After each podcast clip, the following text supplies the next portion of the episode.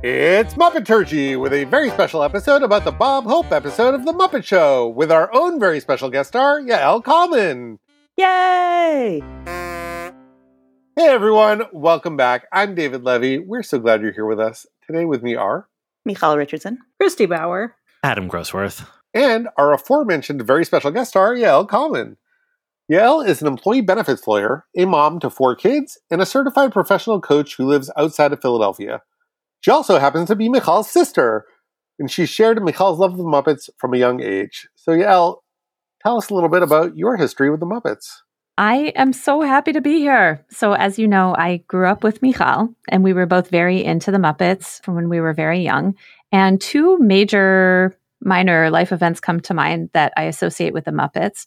One, and Michal has mentioned this on the show before, when I was very young, probably two or three, our house was robbed and the burglars stole our VCR with a VHS tape of recorded episodes of The Muppet Show still in the VCR. And that I would say was the main impact the burglary had on us as kids. And not that our sense of security or safety was threatened or anything, but the loss of that tape. And I would say, Michal, tell me if you agree that that was maybe our first palpable experience of loss. Um, and the second event this is a whole therapy session I wasn't expecting. exactly. Put me on the couch. Um, the second event that comes to mind is uh, the summer before I started high school. Michal and I went to see Muppets from Space in theaters. I was hoping you would mention this. And we were very excitedly dancing and running around the theater at the end, like during the credits. We were the only ones in the theater. We were the only ones in the theater. Justice right? for Muppets from Space. and I twisted my ankle and sprained it and started off high school on crutches. Oh no. Um, okay, I take it back. Screw my face. but it was worth it. Well, I hope being here with us can help heal some of your Muppet related trauma. Yes. Yes, I I think it has. And especially now in preparation for this episode, I watched the Bob Hope episode a couple of times. The first time with my older kids who are eight and a half and six and a half. And then the second time with my three and a half year old. And it was really interesting to notice their different responses to the episode. And then when I watched it with my older kids, we immediately afterwards watched the Jaye P. Morgan episode, which was an episode that I didn't grow up with, but I had just listened to your recording about it and it sounded so great. And we loved it so much. And then later in the week, we also watched The Muppets Take Manhattan together, which we had never watched before. And it's just been such a sweet experience introducing my kids to The Muppets and to see it through their eyes. And I had delayed introducing them to the Muppets before because you know how stressful it is to show your partner or your good friend a movie or a show that's really important to you. Yeah, I was just nervous about how they would respond and like maybe they wouldn't like it at all. But it seems so far like they're really into it and especially the physical humor. And I would say that the physical humor of this Bob Hope episode really made a positive impression on them at least. So, anyway, I'm really happy to be here. I'm a huge fan of the show, and thank you so Aww. much for having me. Thank you for being hey, here. Thanks for being here. I have a feeling that we have perhaps misunderstood the question. We have a correction from the Petula Clark episode, past and hopefully future guest and tough pig Ryan Roe let us know that um, Tweedledee was most likely the first song performed by the Muppets on the local TV show Afternoon with Inga, which predated Sam and Friends. Also, Craig Shemin is the president of the Jim Henson Legacy, and Karen Falk is the archivist. Thank you, Ryan. We are here this week to talk about season two, episode 22 of The Muppet Show. It was produced the week of November 22nd, 1977. Maybe? For these last few episodes of this season of the show, Muppet Wiki has some duplicate production dates, or they're like off by a day, but in the same week it's totally possible that they were making two episodes uh, at the same time in the same week, but we don't know. And it's really hard to fact check this stuff. Muppet Wiki, we love you and we trust you, and you're our main source for this. So that's what we got. If anyone out there knows anything about this, please let us know and we will let Muppet Wiki know. Um, we do know for a fact that it aired in New York on February 13th, 1978. It was the 17th uh, episode in the air order in between Elton John and Julie Andrews. The reason we know that so solidly, I've, I've said this before, but uh, in case you're new, um, I use the New York Times as my primary source for this research. If you're a paid subscriber, you can see images of the old newspapers. Um, it's like microfiche, but on your computer. So um, I'm looking at the actual paper, primary source. It's fun. And so I look at both the listings and the ads um, in the TV section, and it's been a boring few weeks of ads. But this week, it was not. So strap in. We talk a lot about the death of local journalism, but tonight on the six o'clock news on Channel 7, which is our local ABC affiliate, I'm just going to read the copy from the ad.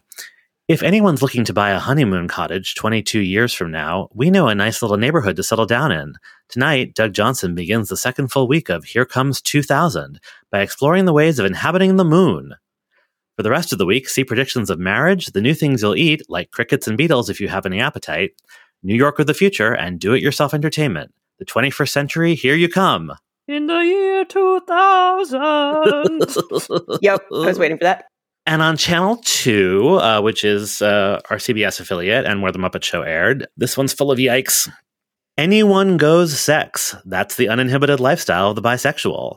They meet and mingle in jammed gay discos where thousands of eager experimenters are joining the growing cult. Can confirm. Members of this multi mixed. What? I'm kidding. Why has nobody taken me to a jammed gay disco? Seriously, a cult, a jam gay disco cult. the members of this multi mixed world live seemingly normal lives, but often feel at odds with the male female society around them. We'll see how they cope with everyday life, special problems at work, and neighbors at home. Tonight, Chris Borgen brings you the first of two parts in this provocative special report. In case you weren't paying attention up top, that means part two aired on Valentine's Day. Ah! like, there's gay panic, and then there's whatever the fuck that is. They're so panicked, they're not sure what they're panicked about. No, I just, I can't, uh, so much. the 10 o'clock news on Channel 5, which uh, is now Fox, but at the time was not affiliated with any network, had part one of a five part series, The UFO Inquiry. It's exactly what you think it is. I don't need to read the copy. Um, after the Muppet Show on NBC, uh, Texaco presents Bob Hope's classic comedy special from Palm Springs, extremely relevant this evening. Even this ad looks 20 years old.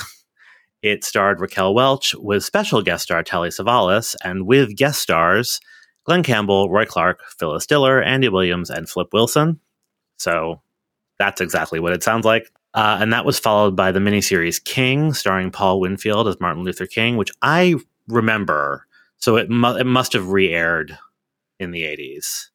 At 9 on ABC, we've got two hilarious Valentine specials. Exclamation point.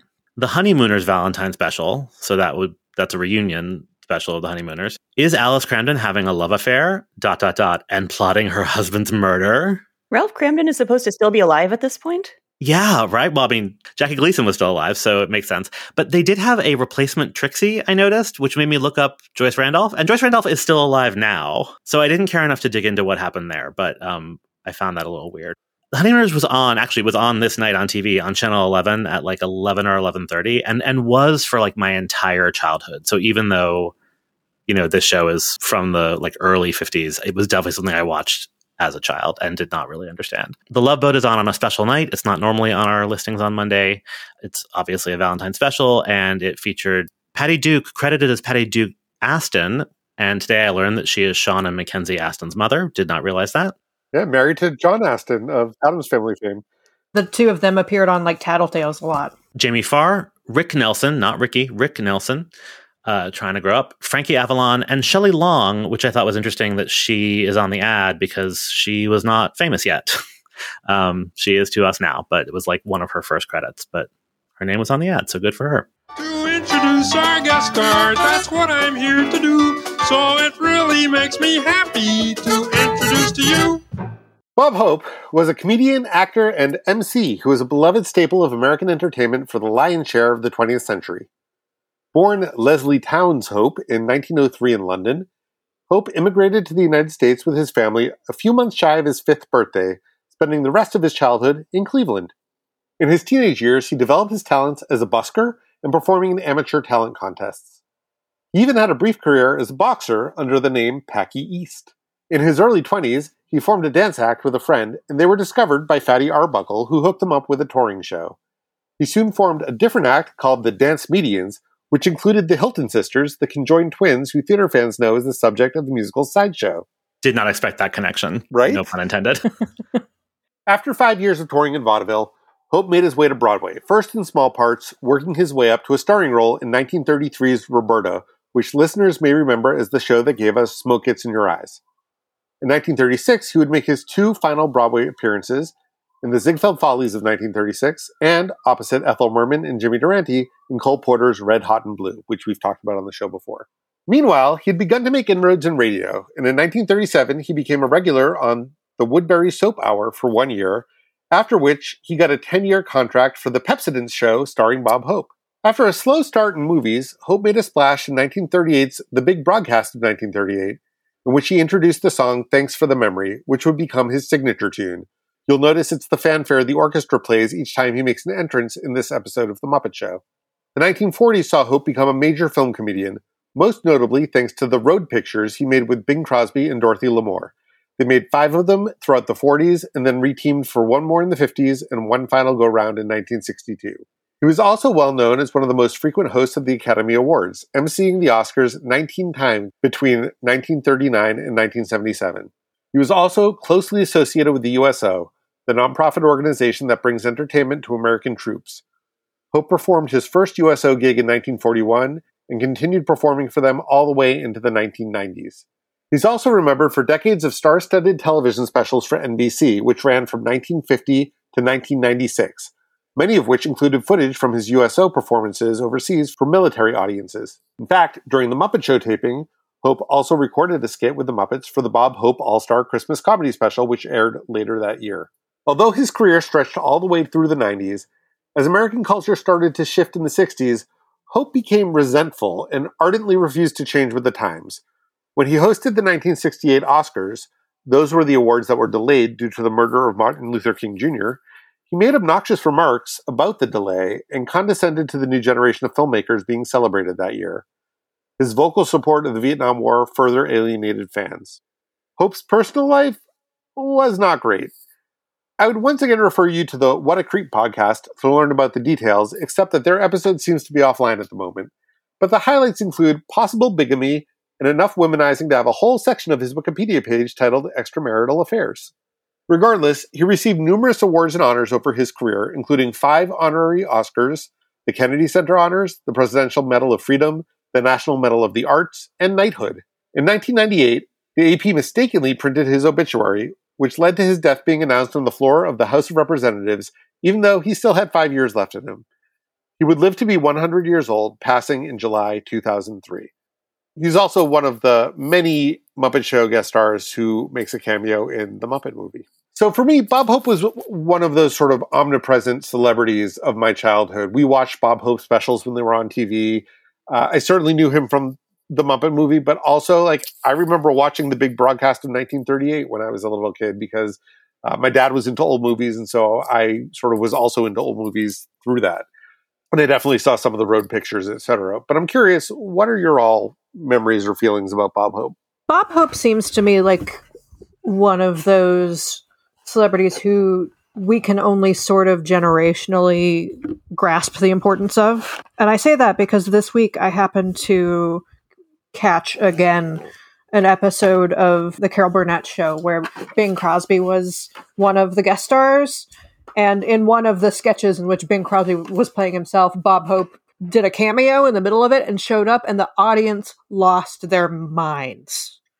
In the sort of way that, like, I, I was trying to think of, of somebody equivalent showing up in a thing, and I feel like that's if if Ben Affleck was hosting Saturday Night Live and Matt Damon dropped by for Yeah. unannounced Yeah. sketch. Mhm. exactly, exactly. So, because yeah, it's similarly, I I I think of him as being the the same way that I I did with George Burns as a kid, like that old guy from old Hollywood who's still around. it's like the first thing that I think of when I hear Bob Hope's name, even though I you know I've I've since as an adult gone back and you know put him in context. It's still like old Hollywood. It's like shorthand. I mean, like so many of the guest stars we've talked about, he was just there in a way that I didn't have context for. But like as a kid, like you just you just knew who Bob Hope was, whether you understood it or not, because that's how pop culture worked in the seventies and eighties. Yeah, what were your overall thoughts of this episode? This is one of the episodes that survived the um, burglary, and we watched it a lot growing up. And watching it again now, I thought it was okay.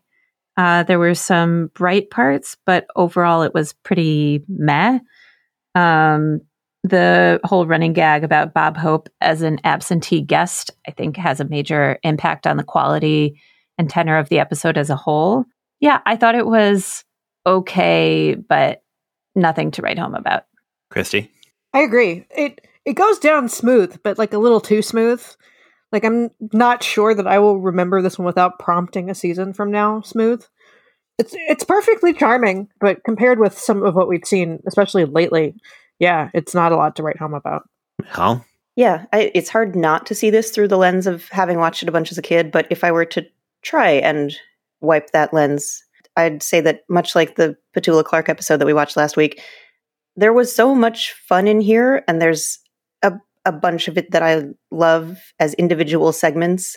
But there was something about the pacing and the absentee guest aspect, like El mentioned, that made it a little forgettable. It kind of slipped right out of my brain. David? I'm going to speak in defense of the absentee guest because before we watched this, I was sort of dreading it because I thought, ugh, Bob Hope, like that's a style of comedy that I'm just not here for anymore. Like it, it hasn't aged well, and I don't really want to have to sit through so much of like you know cranky old man Bob Hope. And then we get this episode, and he's barely in it, and like that was just a gift.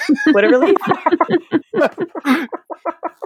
but I agree. I think, like the Petula Clark episode, the reason why it's hard to sort of have a handle on this is because all the best parts don't involve the guest star or don't involve the guest star interacting with the core Muppet cast. And so, like, Calypso Pig has been a favorite of mine for a long time, but it, it's the kind of thing that could be plopped into any episode. So it's hard to sort of connect it in my brain with everything else from this episode. It's so weird that I'm the positive outlier. Although I guess I did like Peter Ustinov. I agree with Christy. Like this is not, you know, this is not like a top a top twenty episode. Like it's not, it's not going to stick with me a year from now. But I love it, and I, I think it it shouldn't work, but it does um, because it, it is all built around him not performing.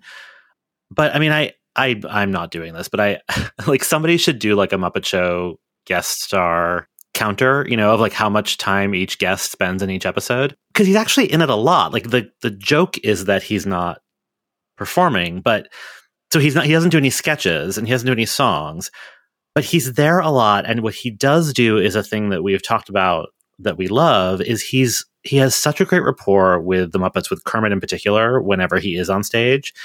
Right? He treats everything completely seriously, completely real. They have such good banter, they have such good chemistry. And I was completely charmed by him and by that. We get essentially two backstage plots. You know, I love a backstage plot. You know, I wish there were more songs. I wish the songs that were here were better. I, I do, do not care for Calypso Pig. So, like, you know, it's not a perfect episode, but like, I kind of love the the Bob Hope of it all, which I was not expecting either. So maybe it was the power of low expectations. But yeah, I I don't know. I thought it was also like puns, puns galore. I don't know. I was charmed. Fascinating. Yeah. Let's get into it. Bob Hope. 15 seconds to curtain, Mr. Hope. Oh, thank you, Scooter. You know, Bob, I think you're an incredibly talented human being. I mean, you're a comic genius. Oh, thank you, Gonzo. I love doing this show. Yeah, if your nose weren't so small, you'd probably be a big star like me. I hate doing this show. Did people make fun of Bob Hope's nose? Was this a thing? Yeah. I don't know if they made fun of it, but like his profile was sort of like a trademark. Yeah, it's very distinctive. I thought maybe the joke was that he's not a Jewish comedian, but maybe it's just that Gonzo has a huge honking nose. Is Gonzo coded Jewish? Are we going to have to d- debate this? No. I don't think Gonzo's not coded Jewish. I think that's definitely a reading you could take. Well, I'm going to think about that. we all have a lot to think about. Yeah, we have a lot of homework this week. No news tonight in the Yay Evolution department. Kermit is silent. Statler and Waldorf do have a comment. Why us? Why, indeed. Uh, the Gonzo bit is recycled from the Jaye P. Morgan episode. Gonzo appears, but then he explodes and disappears and is replaced by Crazy Harry. Let's go backstage. The Muppet Show backstage. Backstage this week are basically two running gags. So let's do the one involving the guest star first. Bob Hope is apparently so busy doing his humanitarian work and doing benefits left and right that he is too double booked to actually be here. Kermit is initially not too worried about this, but he does grow a tad perturbed when he has to stretch out his introduction. Kermit. Uh, Fozzie, is he here yet? No, I'm just going out to lunch. Can I get you? Can I get you anything? Uh, Bob Hope. Uh, no. Sorry, you have to settle for pastrami on rye. I love that this takes place while Kermit is on stage. The show is happening and Fozzie's checking out. Very Fozzie. Sure, just going out to lunch. I mean, it's a problem that Bob Hope's not here, but apparently it's not a problem that Fozzie's not going to be here for the rest of the show. Anyway, Bob Hope does uh, show up long enough to do a little hello, I must be going. Uh, wait a minute, wait a minute. You can't go now. You just got here. I'm sorry, Kermit, but I'm on a very tight schedule. Yeah, uh, but you didn't even say, hi, this is Bob. Happy to be on the Muppet Show. Hope. I know, but I, Not even one, but I want to tell you. I'm sorry. Or even, seriously, folks. Wait a minute, you just did my whole act. Yeah, but with no jokes. That's my act. Yeah, so eventually we find out that Bob canceled his benefit for the Flying Zucchini Brothers just to make this walk on appearance. Uh, the Zucchini Brothers are displeased with this and they abscond with the guest star. Call the embassy. Call the police. Call the embassy. So I just I only clipped that because of the throwaway and barely audible call Angie Dickinson at the end of it, which I didn't even hear. My partner was watching this with me and said, "Did he just say call Angie Dickinson?" And we had to rewind it. Um, Angie Dickinson played policewoman on the show Policewoman, Thank you. and it's just like so rare of them to make that kind of pop culture, like current pop culture reference. And I wonder if he improvised it or whatever. I don't know. I'm delighted by it. I, I want to go back to I was supposed to be at a benefit for the Flying Zucchini Brothers. What? What? Why do they merit a benefit? Are they being honored, or are we raising money for their upkeep? Like, what? What is going on there? I don't know if they have a nonprofit that Was it for them or was it I, I don't know how they run their operation. If they have a theater that's dedicated to their work. right? Medical bills? Probably do get a lot of injuries and then need to pay for medical care. That's why we have a benefits lawyer here. Got to be there for all the benefits. We have some really gruesome injuries coming up, but we'll, we'll get to it. Well, Bob Hope is gone. I'm not surprised. It's what I've always said about this show. There's no hope. Would you repeat that? Of course not. I'm sorry I said it in the first place. I should hope so. I love their iterations of who lost the toss and has to do the joke. So the Zucchini Brothers have taken the guest star away, but they do send him back. Eat your heart out, Concorde. Uh, how did you like the trip? Oh, I love traveling by cannonball. After all, I'm a high caliber performer. Yeah, well, you really made a hit on our stage. I know, but I think the carpenters can fix it. Oh, well, don't worry about it. Listen, it's great to have you back with us. Now we can sit back and listen to one of those wonderful Bob Hope monologues. Are you kidding?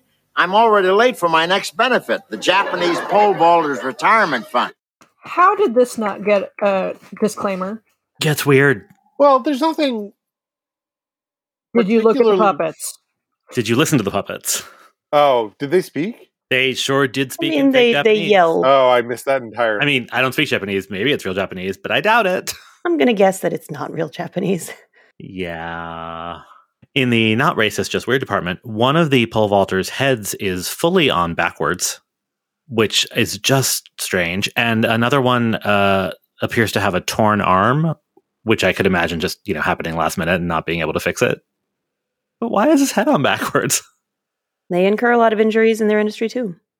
Also, uh, apparently, one of these pole vaulters, maybe the one whose head is on backwards, is puppeteered by Christopher Reeve of Superman fame. Uh, so that's some good trivia for you. apparently the Superman movies uh, shot in the same studios as uh, the Muppets, and so they all became friends, and they invited him to be an extra, I guess. I love that he was just hanging out. Yep. He'll eventually come back as a special guest star. Yes. Yes. So Bob Hope does finally manage to clear a spot on his schedule and shows up to do his monologue on the Muppet Show, but it is too late. The show is almost over. The only spots left are the famous cowboy sketch as the finale and uh, Gonzo's impersonations of bread. Gonzo the Great is on next. He's going to do his impersonations of bread. I've seen Gonzo's impersonations of bread. He's backstage now, loafing around. Oh, that's very good, but but seriously, I can't disappoint him. He's been practicing his pumpernickel for weeks, but uh, he's left crumbs all over the backstage. Yeah, I met some of them. Kermit, Kermit, cancel my bread impersonations act. Why? What happened? Ah, they didn't deliver my poppy seeds. You wouldn't want me to work out there naked, would you? Why not? You've got the crust for it. You're right. The Bob Hope bits do have some fantastic puns. Also, Kermit is such a great straight man. Just the way he says, What happened?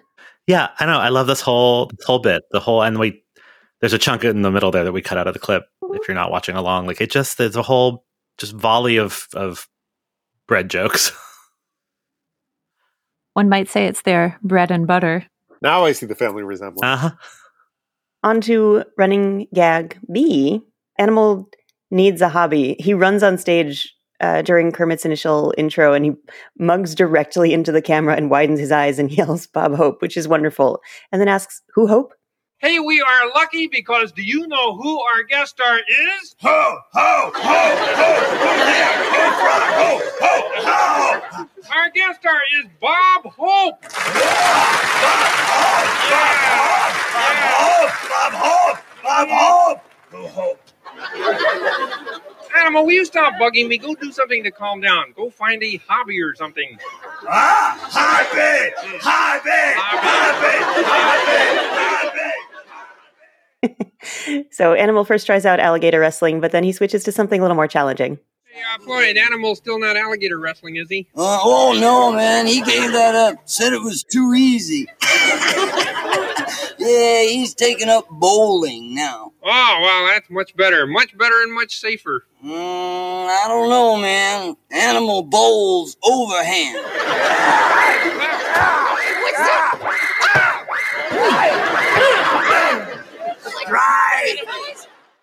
Strike. So we don't actually see Animal here. We just uh, know that he's off screen chucking bowling balls at people and taking out Muppets. And it is delightful to watch this whack a Muppet Fully situation. destroy happening. Scooter. Yeah. Scooter gets knocked right out, pops up, pops back down. He does get up again, but like it's not pretty. Um, finally, and most chaotically, during the episode closing, we learn that Animal has switched to hunting. And then all the pole vaulters and zucchini brothers and hunters are running around Bob Hope while Animal is wielding a bazooka and chasing a bunny rabbit. Oh, what was that? Animal's got a new hobby. He's taking up hunting. Bunny rabbit, bunny rabbit.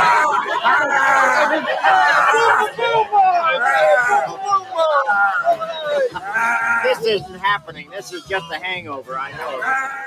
At Yeah, this I point, missed my the son, reference when we watched. it. Oh yeah. um, at this point, my son said, "I thought Animal's hobby was drumming." Uh, Fair. That's a really good point. No, that's his job. That's his calling. That's his job and his calling, His right? He needs, passion. to, he needs something to do outside of work. But yeah, that's a fair observation.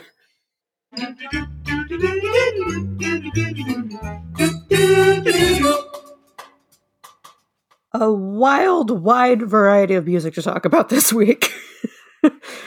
we start in a distinctly tropical place. Big fleet makes having fun.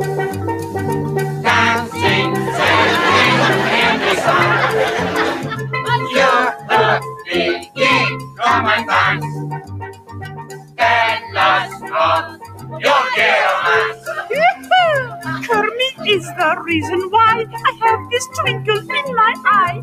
Kermit, Kermit, shy and cute. How I love that handsome brute. I would call Kermit a brute. So th- this is Pig Calypso, which is an original. This is the first one of these. Gee, I thought this was an original of, of the last few weeks. That actually is an original. Which is funny because I always assumed that it was an existing song that they just tweaked. Really? I don't know why. I, that's a very stupid thing to think, but like, I guess I was like, who would write this? Well, because just a few weeks ago we had Quanta Lagusta, which is very similar, and that is a pre-existing song. Yeah. and I feel like it would just be so easy to like just drop in the words pigs and Kermit, and I guess the last verse doesn't make any sense, but we'll get to it. And they modify another song later in the episode, so why not this one? Yeah, exactly. And she's wearing a Carmen Miranda hat. So maybe conceivably that could have been a Carmen Miranda song that they had tweaked or something. So the song is credited to Derek Scott, the show's music associate. I wonder if the lyrics were written by the show's writers. And the reason I say that is because of the specific joke that ends the song. Let's hear that, shall we? Yes. Kermit's response to Piggy.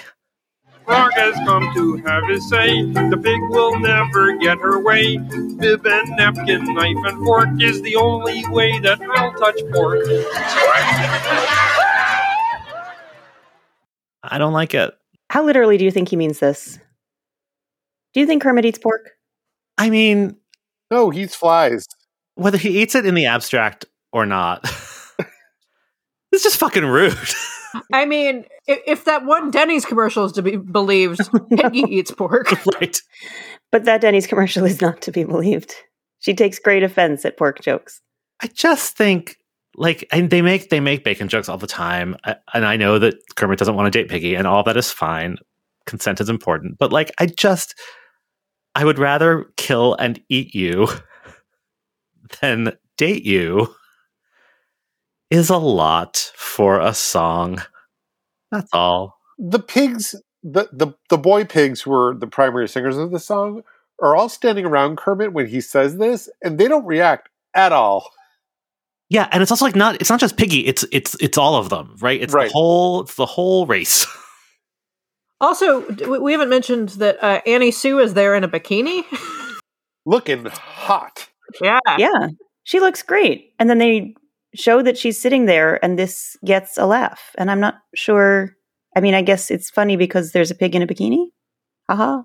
i think so the laugh track is all over the place this episode in general This number was in one of those uh, Muppet greatest hits videos that came out in the 90s. So I saw this a lot when I was a teenager.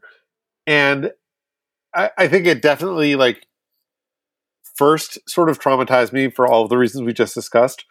But it is such a, like, earwormy kind of song that it's just like, it is gone from being something that sort of horrified me to something that fascinated me to something that just delights me because I love a Muppet with a steel drum. I like this. I Sure. like Quanta Lagusta. I like Caribbean Amphibian from Sesame Street. I would like them all to get mashed up into one Caribbean Muppet mega mix. Like, here for it. Yeah, I, I definitely had that compilation video as a kid, and uh, the second this started, I was singing it like involuntarily, like I hadn't heard the song in twenty years, and yet out it came: pigs, pigs, pigs. I was like, oh, there it is. Well, the fact that it is, um, and I don't think this this merits a you know disclaimer or anything. Although who am I to say? Um, but the the fact that it is, um, you know, Caribbean and they're doing accents and whatnot makes um, Statler and Waldorf's joke a little uncomfortable to me, anyway. I like the steel drums. What? The pigs steal drums. I believe it. They take anything that's not nailed down. The pigs are not being treated well this week. What do you mean they got a whole number? That's true. It's true. And the costumes are great, and Kermit's little costume is great. Yeah. And then a positive. So we move into a place of ecological commentary with our next number. There's something happening here. What it is ain't exactly clear. There's a man with a gun over there telling me I've got to beware. It's time we stop, children. What's that sound? Everybody look what's going round. Stop, children. What's that sound? Everybody look what's going round. So this is a song uh, whose title you would never guess because it does not appear in the song at all. it's a song called "For What It's Worth" by a band called Buffalo Springfield from 1966. Buffalo Springfield was a band that included Stephen Stills and Neil Young, later of Crosby, Stills, Nash and Young. So, so this was a a song that uh, hit number seven on the Billboard Hot 100 in 1967, and I, I actually I was talking about this song uh, with a, a friend this week as being what what I call a, a movie signifier. Like we were Mhm. talking about how like if they make a movie about like 2020, 20 years from now, like a mask on the ground is going to be the 2020 signifier. And I was like, yeah, the same way that when you hear Buffalo Springfield's for what it's worth, you know that the movie's about to be about Vietnam. And so the use of it here, I find really sort of puzzling. And then I, I, I realized I'm like, oh, well, well, this was only a few years after the end of Vietnam. It, enough time hadn't passed yet for it to be a signifier of anything yet. But it was very clearly an anti-war song originally, right? Like it came out Oh yeah. I mean, these as a aren't war protest song during the war. So Right. Anyone hearing it then, like it, it, it's not like it developed another meaning, right? No, and it's not subtle. Like I went back and listened to it today. I should say I I, I love the song, the original song. I mean, it's Same. it's and it's like it's in um it's in Forrest Gump. I think probably most famously. I, I have to assume it was on the Wonder Years, which was like a big deal when it came out. When I was like the same age as as the Kevin character. Like it was all it was like much like Bob Hope. It was always around, um, despite you know already being twenty years old in my childhood. But like it, it's also funny because I mentioned it uh, on the podcast last week, which you have heard, listeners. I have not. Maybe it got cut out, but I, it came up when we were talking last week and recording. Um, I didn't realize it was coming up in this next episode. And like to this day, I cannot hear the song without picturing this scene because I, this is definitely the first place I heard it was on the Muppet Show. And so I was like, oh, this song is about hunting. Oh, no, it's not at all. Should we say what the, what's happening on the show? We haven't done that yet. Yeah, yeah. explain the situation. Uh, oh me. Um, Yeah. I mean, it's a bunch of it's uh, it's sort of the forest of despair, uh, but this time it's warranted. It's a bunch of um, very cute animals, including uh, is it the same old lady possum puppet from Emmett Otter? Yes. Um, and and Will Possum. There are many of the Emmett Otter puppets being recycled here. Yeah, um, and a very cute little bunny. In my like child memory, it's all bunnies, but that's actually not true. The the singer is a is a possum. There's a deer who doesn't really match any of the others. Very beautiful puppet, but like not in the same world really at all. Um, and they're they're being hunted. So between verses, uh, several sort of hillbillyish whatnots um, run on, and the this sort of like funky, groovy arrangement of the song plays. Uh, but it gets very loud, and these hunters come on and shoot at them, and they all cower and hide. It doesn't not work, but what I forget every time until I see it is that um, the first verse, the clip that we played, is the verse of the original song. Um, and then there are two, they cut the bridge entirely, and then there are two new verses, which, according to Muppet Wiki, no one is credited with, and I don't blame them. The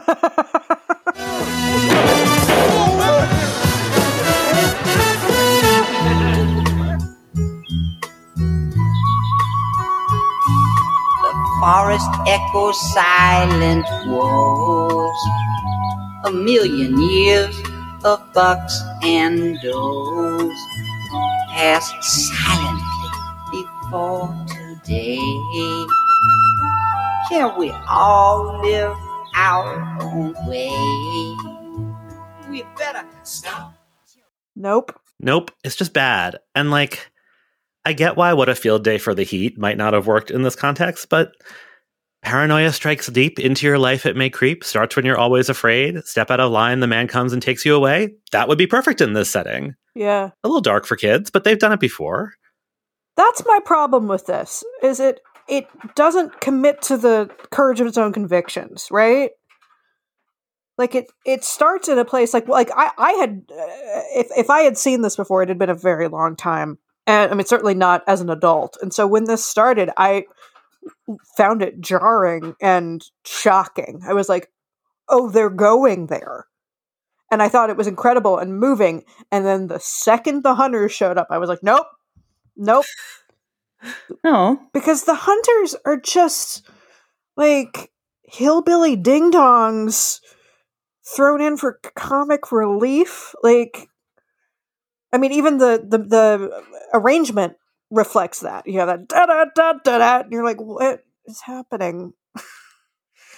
Yeah, and again, the original song not subtle No, at all. No, I so I I was like three or four years in a row got to go to the the New York CLU does a a Broadway benefit every year where Broadway stars sing. It's called like Broadway Sings for Freedom. My ex roommate used to win tickets every single year on Facebook, and I went with her.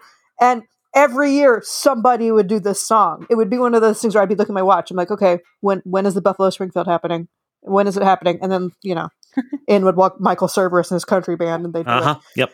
and Go check it uh, uh, and he, he he called them the Buffalo Springfield, and I was like, no, no. So like, Like so the vaudeville. yeah. So like, it, it's like this like liberal cliche at this point of like social consciousness, and but it, so it's not subtle at all. But it is a powerful song if you leave it alone, and they did not leave it alone, and it makes me really really frustrated. So it is fascinating that they put this in the Bob Hope episode, given that he had come under so much fire for being so rah rah USA during the Vietnam War. And I wonder, I wonder if he knew. I wonder if there was conversation between him or his people and the Muppet people that led them to soften the lyrics or up the comedy so that no one thought it was a criticism of Bob Hope or the troops or anything. Uh, I don't know. It just it, if you would ask me before we watched this episode this week, I would have sworn that this number came from the Harry Belafonte episode because I also had sort of forgotten the rewritten lyrics and just remembered it as like like a really powerful anti-hunting, pro animals and ecology sort of message. And the context with Bob Hope just makes it really stick out in ways that that raise questions for me. Uh, I want to share uh, this thing. This is interesting to read this straight from Muppet Wiki because I'm obsessed with it. This segment provoked an article in Field and Stream, June 1978. In How to Raise Hell, writer Richard L. Hall expresses his displeasure, but only speaks in passing of the Muppet Animals singing, quote, a once popular rock song. Instead, his concern is with the Muppet Hunters, including the joke in which they brag about hitting vehicles. And, quote, when the program ended a few minutes later with a deranged fuzzball screaming, Bunny Rabbit, Bunny Rabbit, and shooting the hell out of everything, I was about ready to boot the tube, end quote. Hall then advises a letter campaign while noting it has to be more careful and polite than firing off a letter to the Muppets saying that Kermit the Frog and Company are full of fertilizer. He suggests targeting the sponsor and reprints one response from the CEO of Chart House Restaurants, who says he is unaware of their sponsoring any such program, but assures Hall that he understands the need to harvest wildlife and that he would not be part of a propaganda campaign using the tactics you mentioned. so, really unhappy at the portrayal of hunters on the Muppet Show. Full of fertilizer is a great euphemism. It's a Great Ah. euphemism. The need And to just harvest wildlife. in case you think that this began with Twitter, no, no, print magazine, 1978. Yeah, people have been mad for a long time. Yeah. Well, if you think this song was questionable, the next one is pathetic.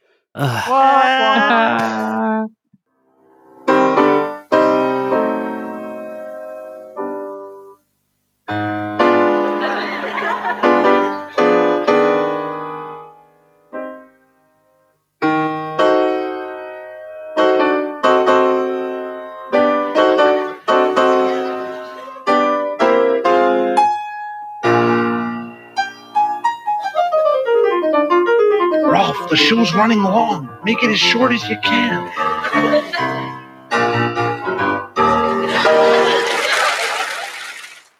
Yep. This is Beethoven's Pathetic Sonata, Sonata number 8 in C minor, opus 13, and it was written in 1798 when he was 27 years old. So, uh, good for him, and shout out to the public domain.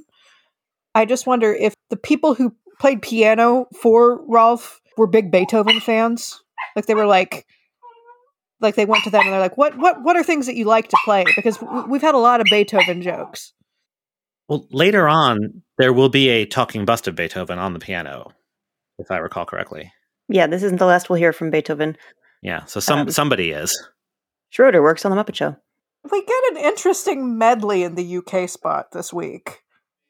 Songs we delighted to know long, long ago, long ago. As the blackbird in the spring, neath the willow tree, sat and piped, I heard him sing, singing Aura Lee.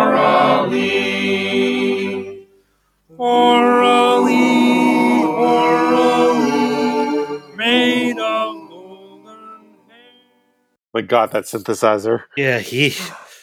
Yeah, so this is the the first half. There are, are four songs in this medley. Uh, the first one is "Long, Long Ago" from 1833. By the way, this entire medley is a, a shout out to the public domain. This was by an English composer named Thomas Haynes Bailey, who, according to W- Wikipedia, uh, was an English poet, songwriter, dramatist, and miscellaneous writer. And I was like, huh, Thomas Haynes Bailey. I wonder if he, he wrote anything else I'd, I'd heard of. And he didn't. But uh, among some of the other song titles that he wrote were Gaily the Troubadour Touched His Guitar, We Met, tw- Twas in a Crowd, and Oh No, We Never Mentioned Her. These are literally like titles of gay group texts. And then or- Aura Lee uh, is a song that dates back to the Civil War by uh, W.W. F- Fosdick. God damn it. Man, I, I, I hadn't said it out loud. Good lord. um, and, and George R. R. Poulton. And it sometimes gets attributed to Stephen Foster, but it's not a Stephen Foster song. And if the music sounded vaguely familiar, uh, that melody was used in Elvis Presley's uh, Love Me Tender. I thought it sounded familiar because it was featured in Allan Sherman's song Sticks of One and Half a Dozen of the Other. Every time you take vaccine, take it orally. As you know, the other way is much more painfully. Thank you for doing that because even though I, I knew Aura Lee, this rendering of it, I was like, singing orally, how else would you sing? um, much more painfully. Is it meant to? be, is it a joke or is it just a terrible name? I couldn't tell from the snippet of lyrics that we got. It's a, it, oh no, it's a terrible name. But I, I have to tell you a wild thing I learned about Love Me Tender, which is that the guy who wrote the lyrics to Love Me Tender, which uses the Aura Lee melody, is a guy named Ken Darby, whose other claim to fame is well, he has two two claims to fame. Uh, he had won several Oscars for uh, writing the scores for movies, um, but he was also the singing voice of the Munchkin Land Mayor in The Wizard of Oz. Whoa! So that that's a connection that I would never have made. So then we have two other songs in the medley, and the first one is going to sound extremely familiar to people who've been listening to us from the beginning. were to change by tomorrow and fleet in my arms like fairy gifts fading away. Oh, Genevieve, sweet Genevieve, the days may come, the days may go, but still the hand of memory weaves the blissful dreams of long ago. So yeah, the first song is uh, "Believe Me" if all those endearing young charms, which appeared in the Muppet Valentine special. And this episode aired the day before Valentine's Day. Whoa! Well, in New York, and this is the UK spot, so. Oh, fuck Oh. you. So yeah, so we, we have talked about this piece of music before. It's a popular song written by the Irish poet Thomas Moore, and it can be traced back. the The tune can be traced back uh, into the 18th century. Oh, and, and also th- this is the one that uh, is referenced in uh, "Come On, Eileen." It aired on the 19th of February in the UK, so you're you're still you're still good, David. And then Sweet Genevieve, I did a little bit of digging because uh, Muppet Wiki just said it, it was traditional, and, and I was like, this doesn't sound old enough to just be traditional. And turns out uh, it's not. It's from 1897. Uh, the music's by Henry Tucker, and the lyrics are by George Cooper. I found the sheet music. Attribution. That's all I've got about it, though. Yeah. Um, but I, I have a question for you guys. I have so many questions. I mean, I've, yeah, I've got a lot of questions. But so they're all sitting on a couch in front of a, a fire, and JP Grosse is sitting on a like an armchair facing them. Is he holding them hostage? or is he their go. dad? Maybe this is the company Christmas party. Yeah, I was thinking they're like on a company retreat in JP's upstate New York cabin or something. And this is a team building exercise. They did it. They built that team. It is very Muppet Family Christmas. Yeah, with a handful of Muppets plus JP Grosse. Robin's on a little pillow. It's very cute. That is very cute, and you can see everybody's legs. Rolf and the Afghan Hound are both sort of in the back, like in a little nook. And Rolf is clearly being performed by someone on the B team. And it was so distractingly not Jim. Like my eyes kept wandering there because it was just not how Rolf moves. And I was mostly proud of myself for being able to identify that. I'm proud of you. Also, I was just admiring Scooter's adorable sneakers. There's a lot of cute happening. Yeah, but it's super weird. I like this. It was a nice change of pace. I often like it when the Muppets go sweet, and this just felt very. It's going to be the, a weird word to use given how like goyish this selection of songs is, but it was a very heimish moment for the Muppets. I hear you. Do we need to explain what heimish is? Probably should. Homie? Sure. Yeah, it's cozy. Yeah. It's hu- it's hygge. I would like it a lot better if there weren't JP Grosse looming over them ominously or across from them in a rocking chair. Like, this does seem very sweet. He seems happy. Yeah. Like he seems like he's he sings lead on Genevieve. It's I don't know. I have no use for most of this, but I really like Floyd singing lead on Endearing Young Charms. Mm-hmm. I want him to cover Come on Eileen. Yeah, he sounds a lot like the the the guy in Come On Eileen. So we get a second Rolf bit, uh, which is sort of strange. We learn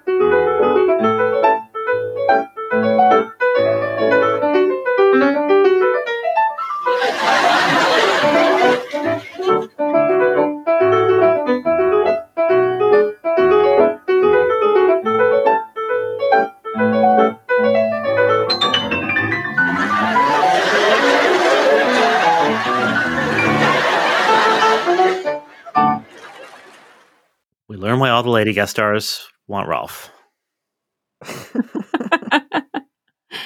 Um, so I noticed that this one, the candles, uh, you guys often talk about having fire on stage and how it's terrifying. And the candles in this segment were taller than in the in the previous Yeah, Rolf grew. segment. So I was watching this with my three and a half year old and she started giggling and she hadn't reacted at all to any part of the episode until then. And I was like, what's going on? And she said, on the iPad, it's Hanukkah. That's very sweet. I wonder if the candles are taller because they actually filmed this clip first and just kept the candles burning. It's because they increase the joy over the course of the episode. Well, also Rolf sprouted a third arm, so there's clearly miracles happening. I didn't even notice the third arm until I read about this segment on the wiki. It is subtle. I mean, because of like it, it sort of blends in. Like it's a lot of there's a lot of brown. I think also we're not used to watching television with the same attentiveness that people watched television 40 years ago. I mean, don't tell people that we have a podcast where we pretend to be experts. Uh, well, we also watch it multiple times, I think, on purpose because we know that, you know, your phone is right there, very tempting to look away and just, you know, make that Wordle guess. But back before there were all those distractions, I think it was easier to stay focused. And when there are commercials, you could go put your focus elsewhere. I do think it's actually it's very cleverly constructed because they draw your attention to it in a couple of interesting ways. I think they know you're going to miss it the first time. Because actually Rolf is surprised by it, so he reacts to it, and then you're like, "Oh, there's a thing there." And so, like when you watch it the second time, you realize it was there earlier than you thought it was. I think that's all actually very deliberate. So, a quick note about this piece of music it's called Nola. It was written by an American composer named Felix Arndt as an engagement gift for his future wife, whose name was, you guessed it, Nola. It gets referred to as a novelty rag, uh, and it's been recorded by a bunch of piano players uh, Victor Borge, Liberace, and it was a 1950 top 10 hit for Les Brown.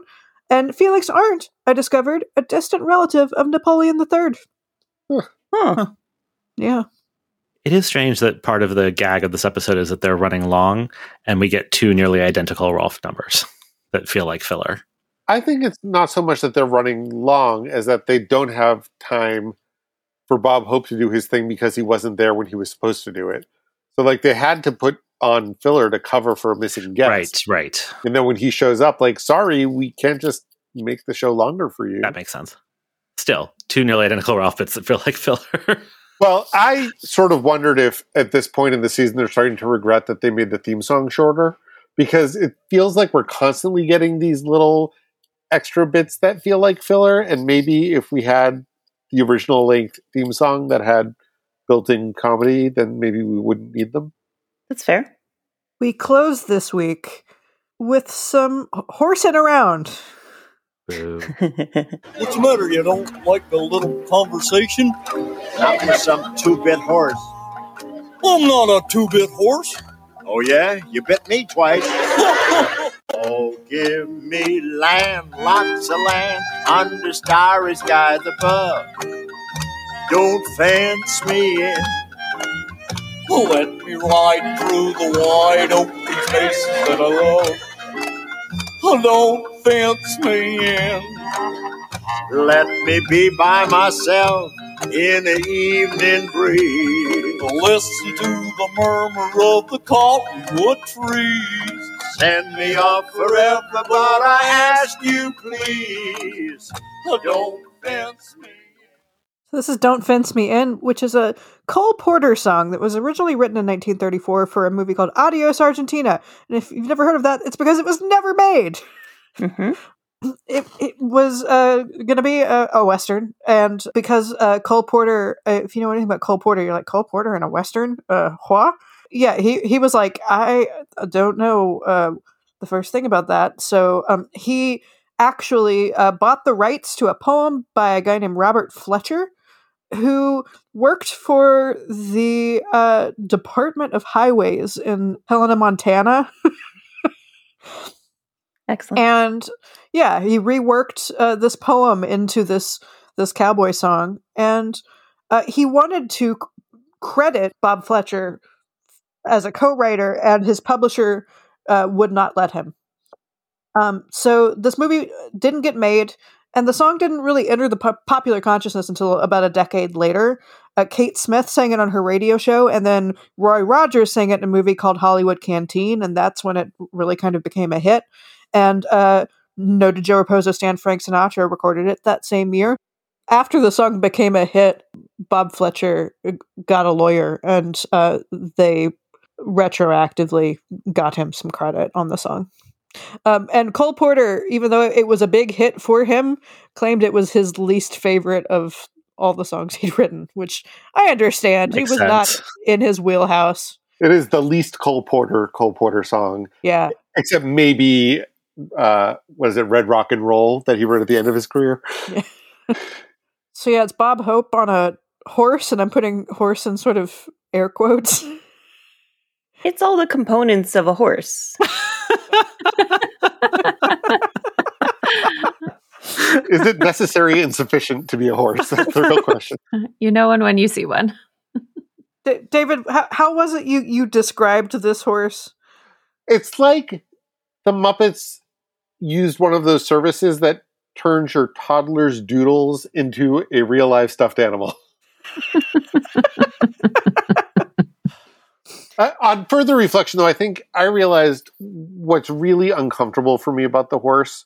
Well, there's two things. One is that the way that they have created the illusion of movement is that it's chroma keyed onto a moving background, but that makes it look like the feet are never actually touching the ground. Yeah, there's and there is al- no ground. It's just floating. I mean, that's and- kind and of the there's no bounce to it. So so it's not actually there's no illusion of movement whatsoever. And the horse doesn't have knees, so the legs are all sort of noodly and they move in really sort of uncanny, uncomfortable ways as they gallop along. He doesn't Yeah. have knees, but he does have New Balance sneakers. And socks. Yeah, many colors of socks and sneakers. It's true. I I like I was looking. I was like, are those actually like literally New Balance with the logo, or is it a weird coincidence? And I looked it up, and New Balance actually would have been very trendy at this time. So I, I don't know. Make of that what you will. I didn't mind the horse. I thought maybe you were upset by like the the weirdly long neck or the buck teeth, but the hooves inside the New Balance shoes. Like he does a little soft shoe in the middle. It's really cute. I mean, Miss Piggy also wears shoes instead of hooves. That part doesn't bother me so I much. find the horse vaguely unsettling, but I also think so does Bob Hope. So it all sort of feels of a piece with the sketch, and and I don't mind it so much. I mean, it it was unsettling enough that Gonzo didn't want to do it. Yeah, to this horse, Gonzo said nay. this is the thing I feel like I never clock on this show in in the way that I do on say Modern Saturday Night Live, but Bob Hope is definitely reading off of cue cards during this.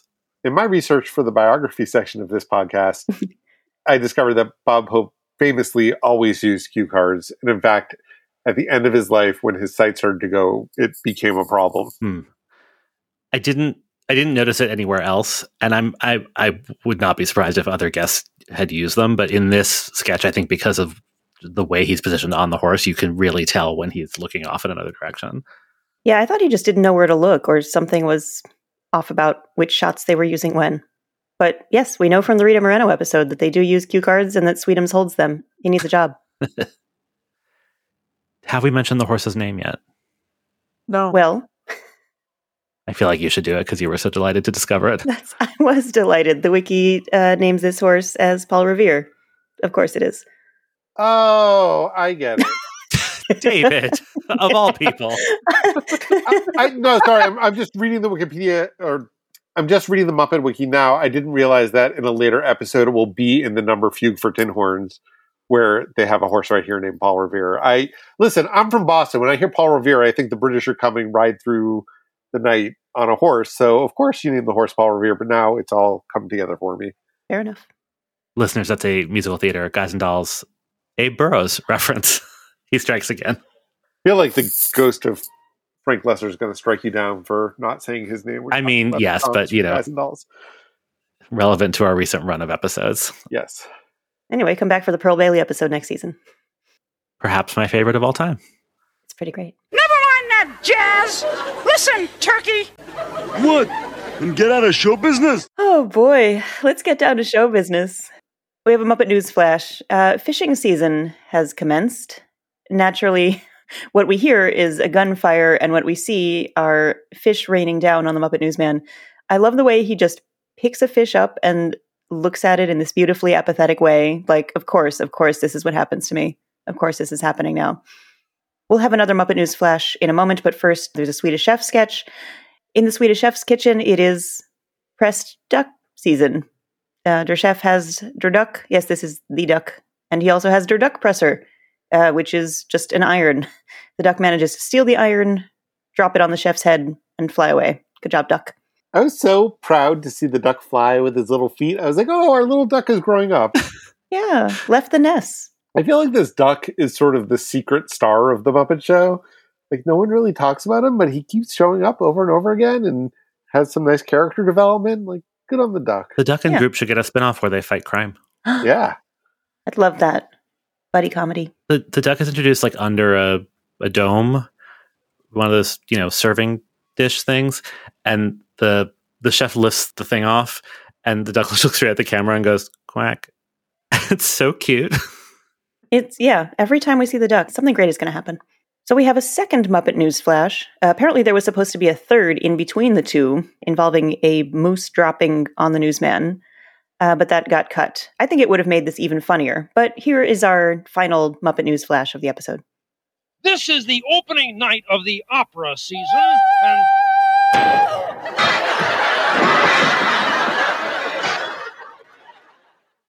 Somebody is not a fan. Leak. But yeah, the hunting season, fishing season, opera season would have been a better. Yeah. Well, I felt like the Buffalo Springfield number serves as the introduction to the concept of hunting Yes. season. So we Yes. still get the rule of threes, even though they're not all three Muppet News Flash segments. I suppose. I think it still would have been funnier. For anyone who hasn't watched, there's literally a Muppet opera singer dressed like something out of Die Valkyria that falls dead on the desk and then rolls off onto the ground. It is horrifying and hilarious. Yeah, I thought it was very funny. And also, I was horrified, yes. the scientists at Muppet Labs have developed an automatic waste basket that will end your waste disposal woes forever. It also eats Beaker's head. Just imagine never having to empty a wastebasket again. Order your wastebasket today. It comes in both regular or housebroken Want models. more, want more. Uh, shh, shh, do try to keep him quiet, Beaker. Please. Send us, just send us twenty two ninety five, and we'll send you a Muppet wastebasket. Uh, or uh, send us thirty two ninety five, and we won't. It's really cute that as this wastebasket starts to consume Beaker, Dr. Bunsen Honeydew just suavely slides over to hide that from view and just keeps talking to the viewer. I just saw an ad on YouTube, like literally yesterday, for like a countertop machine that that allegedly turns your food waste into like soil. Okay. Yeah, it's like it's, Composter? it's like a composter, but like, but they're like, you know, no more gross countertop composter. This, you know, this is bad. Like, it's like looks like it has like blades in it. It was just, just a commercial, and I thought, oh, I should look into that because there's really no no good way to compost in my apartment. Um, and now maybe I won't. I mean, don't stick your hand in there or your head. Yeah, but yeah, I do feel like it took us 40 years to get anywhere close to this fake Muppet product. We're living in the future, guys. Twenty two ninety five sounds like a lot at the time. 2295 in 1978 dollars would be 1998.96 in 2022 dollars. Huh. So not hugely expensive. It's the most consistent show I've seen. Yes, they get worse every single week. Oh, well, I guess we have reached the end of this episode. Sort of snuck up on me as I was pondering what I would pay for an automatic wastebasket. Hey, doesn't Hope usually sing thanks for the memories? Why would he want to remember this? Thanks for listening to this episode of Muppeturgy. We'll be back next week with the Teresa Brewer episode featuring special guest star Joe Hennes of ToughPigs.com. You can find us on Twitter, Instagram, and Facebook at Muppeturgy or on the web at Muppeturgy.com. If you like what we're doing, please spread the word and offer a rating or review wherever you get your podcast. Our theme music was composed and performed by Christy Bauer. Our show logo was created by Todd Brian Backus, and this episode was edited by David Lane. Interestingly, our second uh, Sinatra connection this episode because Sinatra dated Angie Dickinson. I'd just like to point out. um, he also would often prefer to eat rather than fuck his girlfriends.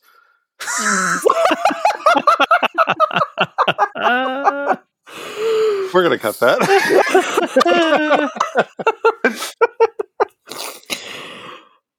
I just got it.